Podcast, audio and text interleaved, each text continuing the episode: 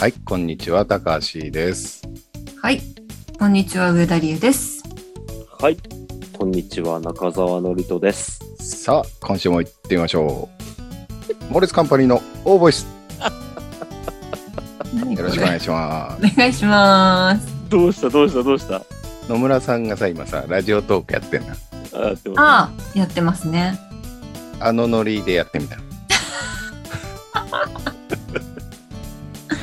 合ってますそのノリ。わかんない。ちょっと俺もうん聞いてみないとできてるかどうかわかんないんだけ ど、俺もできんのかなと思って今試してみた。なんだよ、それ。今週のテーマはですね。はい言葉。おう。便利な言葉っていうのかな。なんかまあそういうことに関するお話をね。ね、3人でうんで。いけたらと思います。さあ、行ってみましょいや、もう違和感すごい のよ。どういうテンションなのっていう。 先週自分を変えないって話をしたじゃないですか。 どうしたのう。相手には合わせないよ。あそうね。そういう一面も持ってるよってことね。なんなら今もう相手にされてないぐらいだから変わってないよ、そう俺。だね。自分勝手ですよね。この感じ。まだ続けるんだって思っちゃ っ た。うんびっくりしちゃっ たね。一回終わったはずなのにって。うんなんか多分俺この3人の中で言葉のボキャブラリー うんはい。でじゃあ例えば知ってる単語をね AI が俺の脳みそを潜り込んでうんううんん。俺の知ってる単語をバーって書き出すするじゃんまあ、辞書化するってことで すね。そうそうそうはでい。ノリトの脳みそもバーっつってレイちゃんのもバーってやったとして、はい俺多分単語数少ないと思うんだよねそうだろあーそんなことないでしょ。いやあるとそ思うですか3人で喋っててそれはねあるの俺の中でえー。でもほら、やっぱ作家業をしてますからね。そうそううそう。ん。だから語彙力知性なんだけど確かにノリとはなんか、新しい言葉とかよく使ってるイメージがあるから、多いと思うんう。うん。でそんなね、はいコンプレックスから、はいちょっとお二人に聞いてみたいなと思ってはい。例えば何かこう企画がある時に予算的にちょっとそれ難しいんですよねって言っちゃうと、生々しいうん。うんうんバジェットっていうことによってうん。うんうん。なんかちょっと和らぐみたいなことってあると思うのようんまあまあまあまあまなるほど。なんかここ四字熟語で言った方が伝わるとかさ、あはい。そうですね。ニュアンス的にとかね。うんうん。あるじゃん最近覚えた言いたい言葉とか人が使って てあそれいいなって思った言葉とかうんうん。ありますかっていうねうんうん。あこの間塩らしいっていうのを使った人がいてはいはいはいはい。まあ普段耳にしない言葉でまあなかなか使わないですね。でも多分その人は普段から使ってんだろうなと思うんだけどー。うんうん。塩らしいっていいなと思ってうん。確かにあまり使うタイミングがないかな。おしとやかともまた違うもんな、ニュアンスが。なんでもか、そそののような感じのね、言葉。愛がある感じのうん可愛らしいっていうかなんかそういうとこ可愛らしいよねってちょっとなんかバカにしてんのみたいなうん。雰囲気も出ちゃうけどなんか塩らしいですねとかって言われたらダリエちゃんの俺をさあのなんつうのバカにするあるじゃん可愛いかわいい。うん。あれとはもう全然違う C さんって塩らしいですね。いいねそうそうそうそういうふうに言ってくれた方がいいなとかああ。でも私は C さんに塩らしいって思ったことはない。可愛いいやバカにしてんだよねでも受け手は確かに、年齢の方とかにはね、確かに、可愛いって言いづらいですかそうでしょら、うん。そういうなんかちょっとしたねニュアンスでだいぶこう印象が変わってくるっていううん。ありますね、それ。塩らしいって。いいなと思ったんだよねいいですね。うんあのーまあ、ちょっとジャンル違いますけど、チルするって最近よく耳にするじゃないですか。ああー俺全然意味分かってないわ本当ですか聞いたことあるけど CM とかで最近なんか、お酒の CM かなんかでチルするっていう CM やってますけど、飲み物でもあるもんね。チルアウトっていうドリンクそがう、チルアウトお酒じゃないのか。チルアウトって。シラートは、あの、レッドブルの反対みたいなやつですね。落ち着かせたい時に飲むそやうつねそうそうそチルしようとか、チルするっていう言葉を最近ね、あのー聞いて、あ、なんか、使いたいなっていう。例えば今日は友達と遊ぶけど、じゃあ今日はなんかスパでも行って一日体をこう休めようみたいな時とかに、今日はチルしようみたいなんな。か日常使いづらそうじゃない多分でも流行り言葉みたいになり、う。うん。なっていますよねうん。多分。使いたいみたいな。チルするみたいな。うん。そうそうそうそうそう。あとは、あの、シティポップな曲ってわかりますなんか、竹内まりやみたいな曲。ああ、はい。ああいう曲を、えーチルな曲って言ったりとかするんですね。へえ。なんか俺はまだな。なんか多横文字す分ぎ、ちゃう ね。 SNS とかで、あの、使いたがるようなワードだな、出てきたなっていう感じがしましたね。うんうんなるほどね。さすが、ノリとは知ってて C さんは知りませんでした。うん知らないですね。チル する。僕は、あのーちょっと距離がある人とか、えっ、と、初対面で仲良くなりたい人とかによく使うワードは、素敵っていうワードがめっちゃ使います、私。ああ。なんかの回で言ってましたね。素敵っていう言葉のチョイス。うん。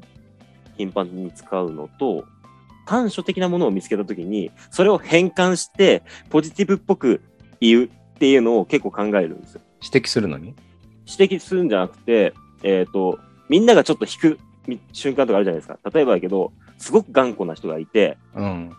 えみんながちょっと、あいつ頑固だなって一瞬ちょっと思ってる時とかに、あ、結構一途な性格なんだねって言ってみるとか。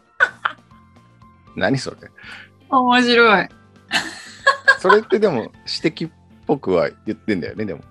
そうそう、そうするとみんなが、周りは、あす頑固だなっていうネガティブな方で取ってるけど、ポジティブな変換して投げてるから、ちょっと笑うし、本人も別にそれを指摘されてる感覚はないし、あ、一途なんだって、ちょっとなんか、誇らしげにバレそうだけど思な。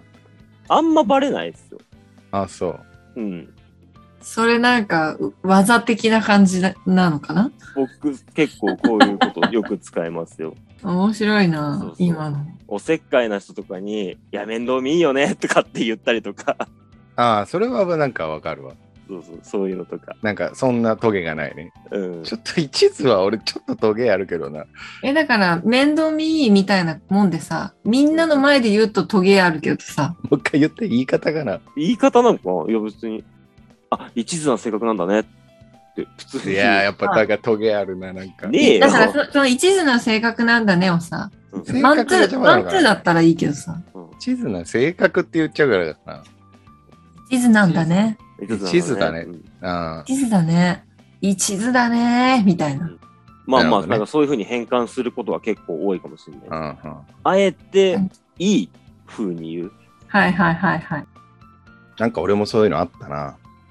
使ってないけど、なんかメモったような気がするな。なんかあったような気がするけど、ちょっと時間かかるから。うん。私なんか、あの、お笑いでしか聞かないんですけど、うん。これまあちょっとなんていうか使いたいとかっていうよりも言葉の疑問っていうか、あの、お笑いフリークとか言うじゃないですか。はいはい。おフリークね。フリークって言葉って、例えばアイドルとかさ、うんそういうのであんま聞いたことなくて、うんやっぱりネットとかでも出てこないのよね、あんまり。おオタクとかファンとかそういう言い方になって、うんなんとかフリークっていうと、お笑いでしかあんま出てこないんだけど。確かにね。うん、なんだろうなっていう。でも、すっごいお笑い好きな人のことを指すでしょお笑いフリーク。そうだまあね。詳しいとかね、なんか、そうあそうの、まあ、ちょっと腐してるよね。うん。あうん、そうなんだ刺してるのかななんか一応、なんか、まあ何の調べかわからないんですけど、ネットで調べたら、ファン、オタク、フリークっていう順番らしくて、うんうんフリークが一番、まあマニアックで詳しいて好きっていう。そうだねだ。マニアックっていう意味合いがとても含なんまれるよね、かちょっと雰囲気で言うとあのなんかもう単純にもっと笑えばいいのになんかその語っちゃうお笑いってなんかあのあ語ーらないでって思うのよなるほどね。語ったらつまんなくなるからってはいはい、はい。いうののに対するだから一途と似てるよねだからそのああ。語っ語ったらつまんないじゃんみたいなのに対してのうんうんうん、うん。お笑いフリークっていう感じかな、俺の中ではねうん。なんでさ、お笑いだけさ、なお笑いフリークってさ、言葉、なんかよく聞くんだろうみたいなさ。多まあフ分リ俺ークっはてそっちのニュアンスなんだよねそのなるほどねいや語るとつまんないよっていう少しそうか。あでもそれはなんかしっくりくるかもな。なるほどね。うーん。C さん出てきました。ちょっと待って。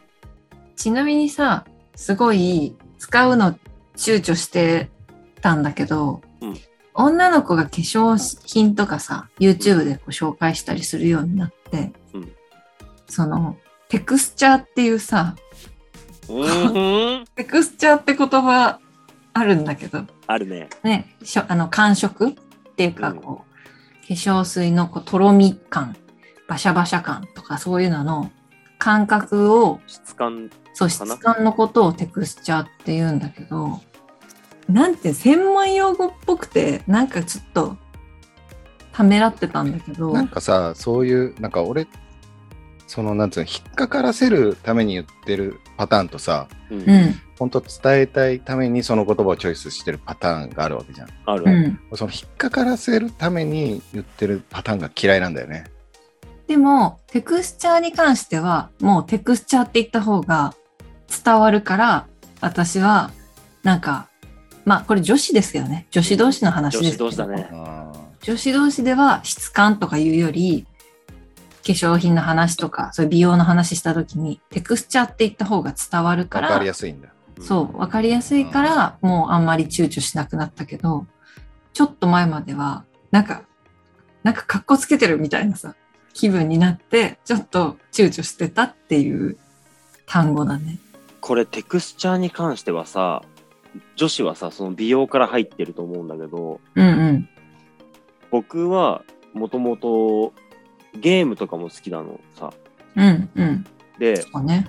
ゲームが、あの、スーパーファミコンっていうロムから、えー、プレイステーションっていう CD ロムに変わった時代に、うん。あの、CG が発展したんだよね。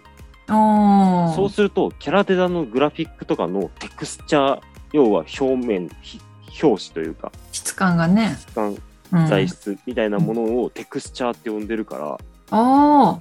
結構はるか昔から使ってる。ゲーマーはそうなんだ。うん。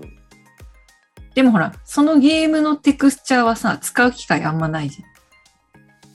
テクスチャーが綺麗になっていくよねっていうような表現として、僕らは結あー構共通言語として持ってたんだよ、もともと。ゲーマー同士はね。そう。だから、あの、なんつうのかな、その化粧用語で、テクスチャーがって言われると、え って一瞬こと、ああ、そう、質感のことをね、もうテクスチャーって言った方が伝わるような時代になりました。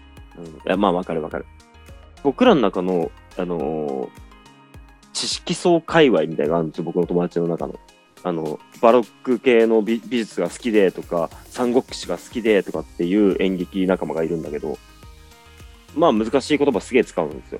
うん。 で今まで無意識に使ったけど、あ、そう言われてみればそうねって思ったのが、えっと、動きとか行動って言わずに、ムーブっていう時あるのね、たまに。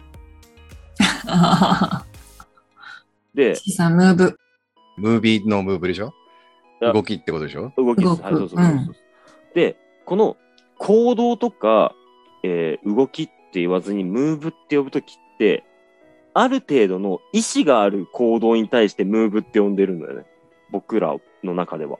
例えばだけど、あの子を落としたいから、普段優しくしないのに、なんか親切にしてるよねっていうような時に、あいつなんか変なムーブしてるよねって言ったりするとかいうことなのさ。うんムーブメントも一緒ムーブメントになるとちょっと違うんですよ、また。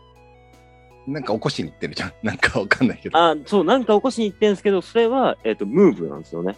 僕らの中では。単一の行動は。で、なえ、演出家界隈ってことあ、う。そうそうそうそうそうそう。あーへえ。芸術系、会話劇系、演出家界隈が、逆に、その、全体の、要は演劇業界の動き、流れ、みたいな時に使うのが、演劇業界のムーブメントがこういう流れだからって言ったりするっていう。あー確かに動きがあって、まあ言う時もあるけど、ムーブメントって意図的に使う時って全体的なって意味で使ってるよなとかって思 った。うーん。C さん、わかりましたわかんなかった。えあ難しかったですかな何だったのあの時間。何だったんですかまた何の時間調べてた時 間。塩らしいでしょ。塩らしく 塩らしい全然ね塩。らしくないです。なんかさ、俺、いまいち、いまいち意味がわかんない。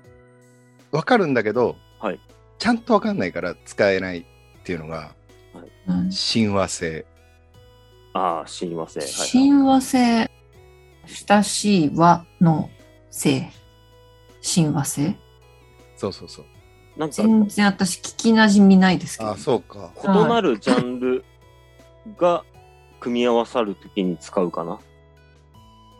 それの、えそれがいい感じってことー、でしょいい感じってこと、はい。そう、それがなんか、多分、ちゃんと分かってないから、なんか勇気がない、使う。ああ、なるほどね。うんえーと皆さんどういう感じで使ってるんですか聞くときは。例えばじゃあ、猛烈が舞台で、今度ね、じゃあ、うんホラー系のなんかやったとするじゃん。うんう。ん。で、それがすごい跳ねたとするじゃん。うん。うん。今までやったことなかったけど、急にホラージャンルやってみたら、すごい受けた時とかに、もしかしたら猛烈とホラーって親和性あるかもしれないね、みたいな。ああ、そうね。親和性高いっていう表現。親和性高い。とこかな。うん。なんかそういう使い方、うそうですね。僕も多分そういうことだな。例えばだけど、えっ、と、要は2.5次元とかって言われる、そのアニメ原作の舞台とかと、えープロジェクションマッピングとか、えームービングって言われる、こう、ライトなんですけど、それが動き回ったりとか、えー自動で色が変わったりとかっていうする演出方法っていうのは親和性高いですよね。って言ったりする。うーん。なんかざっくりとしかわかんないっていう感じなんかいっつも。ああ。で要は相うん相性がいいっすってことですよ。そうね。だからそう言った方がいいんだろうな。うん、相性いいっすよねって。だけど、なんか親和性っていうと、より相性がいいというか、その中でも特に、みたいな表現が含まれてる感覚かな。成人がよく使う、はいなんか、単語なかったっけなってさっき考えてたんだけど、さっき俺なんかの説明をしてるときに横文字使って、あ、これよく使うかもって一瞬思ったな。なんだっけ。まあでも多分好みもあるんだろうなと思うんだけど、うん俺やっぱなんかほんと小学校低学年でもわかる言葉でバンってさせるのがなんかうん。好きなんだよね。俺はうんね。うんうんでもなんか難しいのを言うのが好きとか、そういうのを聞くのが好きな人もいるよね。うん。うんうんうん。それ難しいとこで、僕も、あのー小学生でもわかる言葉で、なるべく説明ししたいんですよ。うん。なんですけど、細かいニュアンスがそれだと伝わらないっていう気持ちになっちゃうんですよね。ちょっと違うんだよな、みたいな。なのでそっちをチョイスしちゃうんですよね。俺、サマーズさんの好きなところってそこが結構でかくて、うん。なんかまあ最近で覚えてるのは、伊集院さんと同い年なのね。うんうんで伊集院さんのラジオに大竹さんが一人でゲストに行ったのよ。うんうん。で、今53、あ4か。今54歳とかかな。うん。でオープニングかなんかの雑談でいやもう自分がこう50になった時の自分がこんな感じだと思わなかったよねみたいな雑談うんうんうんうん。だけどそのなんつうの昔のほら50って大人って思ってたじゃんみたいなうんうん。っていうのを引き出したくて伊集院さんが大竹さんに昔俺らが子供だった時の50過ぎってどういうイメージだったって大竹さんに聞いたのよ。うんうんうん。そしたら大竹さんが死ぬ前って4文字で片付けたのよ。俺もうそれがすげえなと思って。死ぬ前。死ぬ前って何もうなんか、すごいなと思って。それも小学生でもわかるじゃん。うんうん。もう、なんていうの、今みたいにさ、なんか、いやもう本当大人に見えたよねとかさ、うん。いやもうこう社会的地位もあってとか、なんかそういう言葉じゃなくて、その4文字で片付けるっていうのが俺、あすげえ面白かったのよ。うん。なんかそういうパンチ力みたいなの、なんか好きなんだよね。わかります、すごい。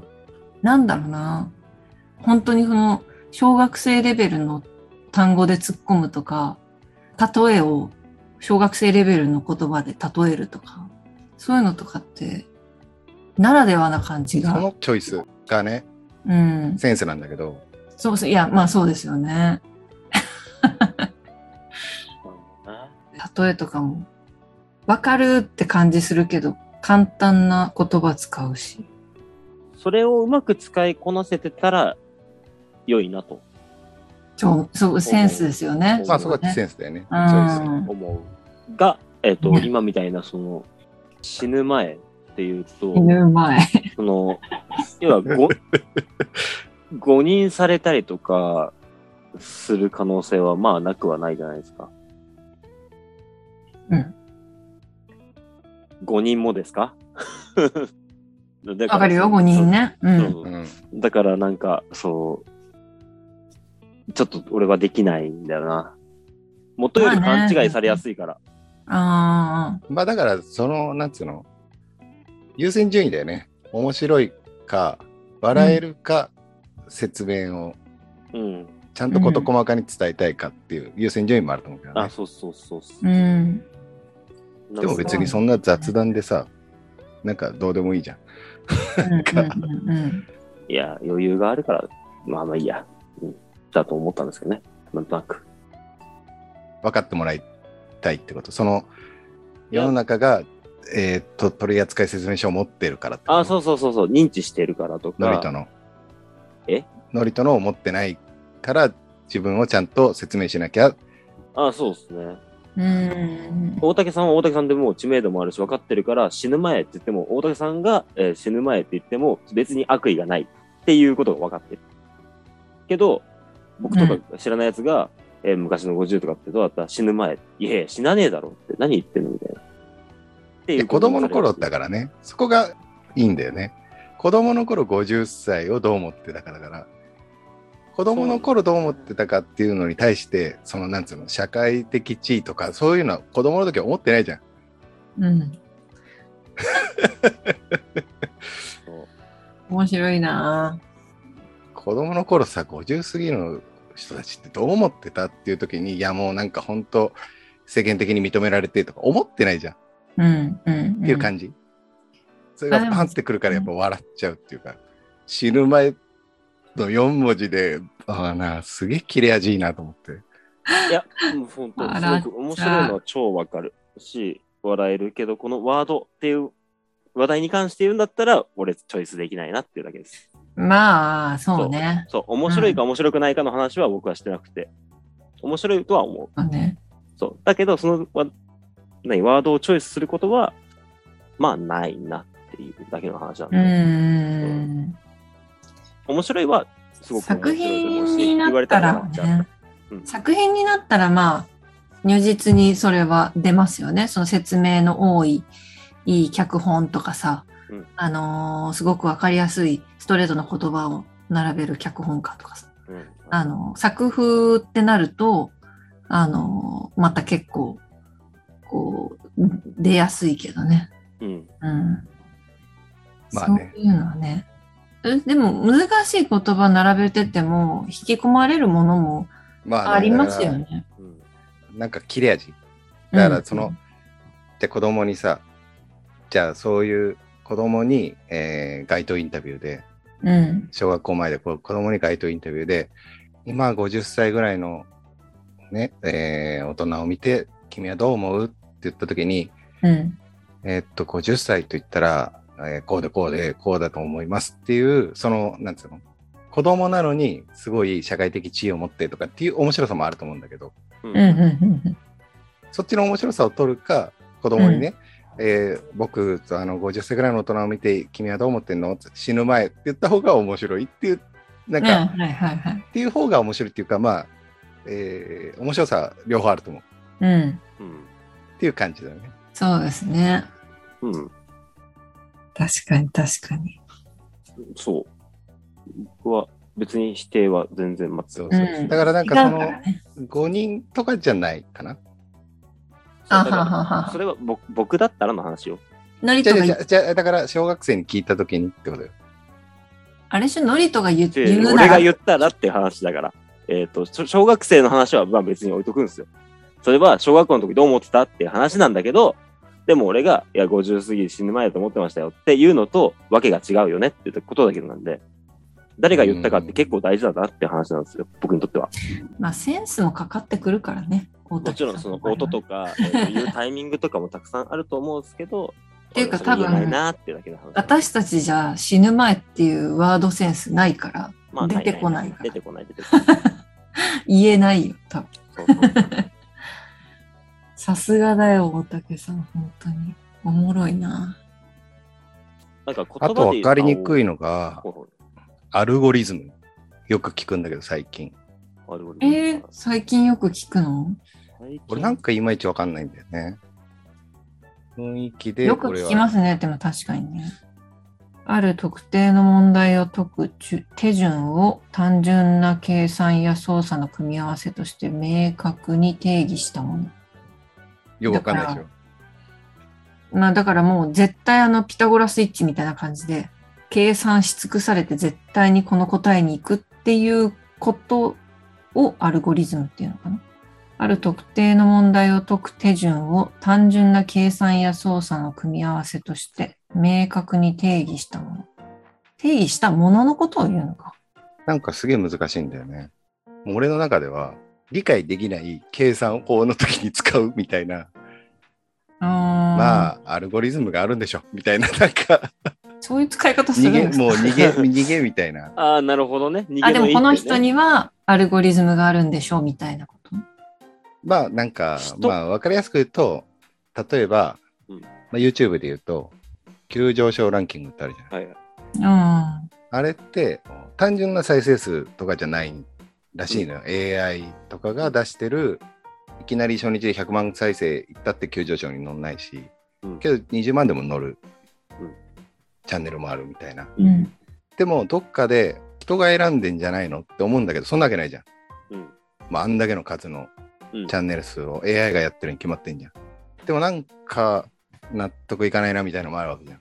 そういう時に、まあでも、アルゴリズムがあるだろうなっていう納得の仕方だよね。はいはい。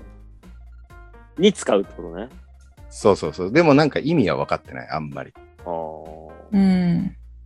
人にも使うんじゃないですか私も今調べたけど、その、その数学の解放や計算手順っていうところとかも含まれるから、アルゴリズムっていうから、あ。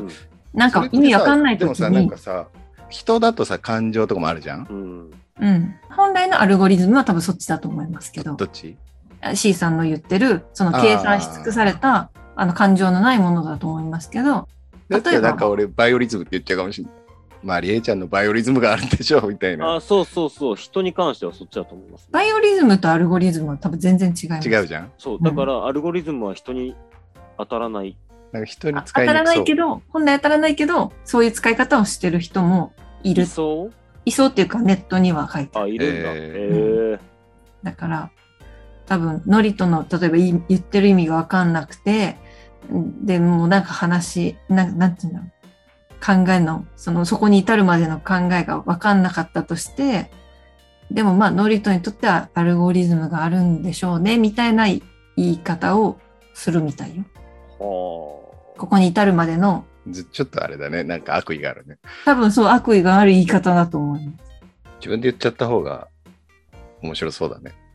まあちょっと俺のアルゴリズムで言っちゃって、って言った方がなんか、俺のアルゴリズムがあ るから。いなんかちょっと封じ込められそうで、あ、ごめんごめん、ちょっとわかんないね。俺のアルゴリズムだから、みたいな。や、でも C さんならなんか、はあってなるなれるけど、なんか人によってはさ、なんか、いや、もうなすんごかいさ、壁作られた感じ思っちゃうじゃん。俺のアルゴ間リズにム。合わないな、みたいな時じゃん、それって。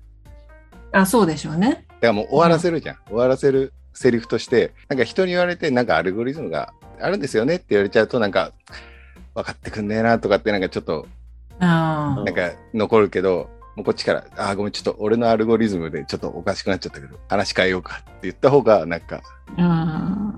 うん。でも、はあってなっちゃう、C さんが言ったまあ ら。いいじゃん、だってどっちみちも、あ、どっちみち母なんだからあ さ。確かに確かに。交わらないときにね。うんもうそう言っちゃった方が良さそうだよね。 確便利な使い方としては。かに。これも言葉の話なんだけど、僕の友達にとんでもなく日本語オタクがいて、おお。羨ましい。俺、ほんとそういう人ね、羨ましい。つい最近話題に上がったのが、嫁って言葉をみんな使い間違えている。嫁。嫁は自分の息子の奥様ああ、なるほどね。に対して使う。向こう嫁。そうそう。なので、ああ。自分の奥さんに対して、自分の家内に対して使う言葉ではないっていう。そうなんだ。お嫁さんとかっていうのっそうてね。確かにね、旦那が言う言葉じゃない か。目から鱗。知らなのなで、い。たくさんあるだろうね。やっぱ日本語ってやっぱ難しいですもんね。その日本語オタクの友達が、漢字一文字で読み、音が4文字以上の漢字が好きだって言い出音して読み音読みっていうか音、例えばだけど、新しいって書いて、新しとか、暁とか、ああ。古いって書いて、いにしえって読んだりとか、あ、はいはいはいはいはい。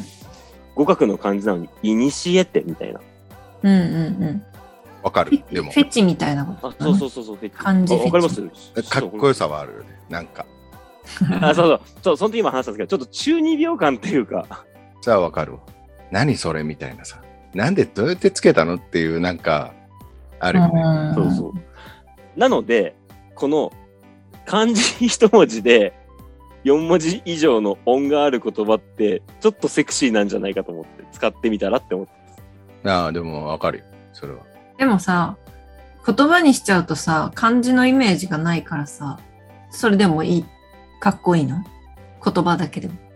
なんか古いよねっていうよりも、ちょっと古な感じがするよねって言った方がなんか、日にしえ。やいなやんかちょ古っと、風な感じになるよ。なんか。 なんかちょっとニュアンス変わってくるけどさ、面白いんじゃないかなって思ったんですよ。うんでも、そう、それはわかるわ。なので、おすすめはそこかなっていうことを最後に言いたかったです。さっき、ノリトがよく使う言葉思い出せないみたいな言ってたじゃないですか。ほらほら思い出した。思い出した。ギミック使う ね。使うね。ロジックの次に言おうとした。本当うねギミックってよく使うなと思って、好きだよね、ノリと。うん。ギミックとはね、ちょっとした仕掛けとかっていう本来の意味があるんですけど、はい。ノリとはどどういう時に使ってるっけいや、もうそのまんまっすよね。台本のギミックって言ってみたりとか。うん好きだよね、ギミック。いよく聞くでしょよく 聞く。うん。仕掛けが好き。 そも好そもき、だよね、だから。 そもそも仕掛けがそ好うき。。この言葉が好きというよりかは、ギミックが好きだよね。ギミックが好きなんでギミックが好き。す。そうなんです。この言葉の中の本当の意味が好きだから。 うんうんうん。ということでね、今日は、えー言葉についてね、いろいろと話してみましたけれども、はい。四字熟語をね、ほんと、日常会話で出てくる男になりたいんだよね。うん今日一個も出なかったけど、俺の言葉かそうですらね四字熟語は、そうですね。まあそんな男になれたらいいなと思っております。ということで、今日は戻った。最初に戻った。そろそろお時間 です。お相手は高橋と、上田理恵と、さ中澤のりとでした。さよなら。よならさよならなんですかいいのよ、真似しなくて。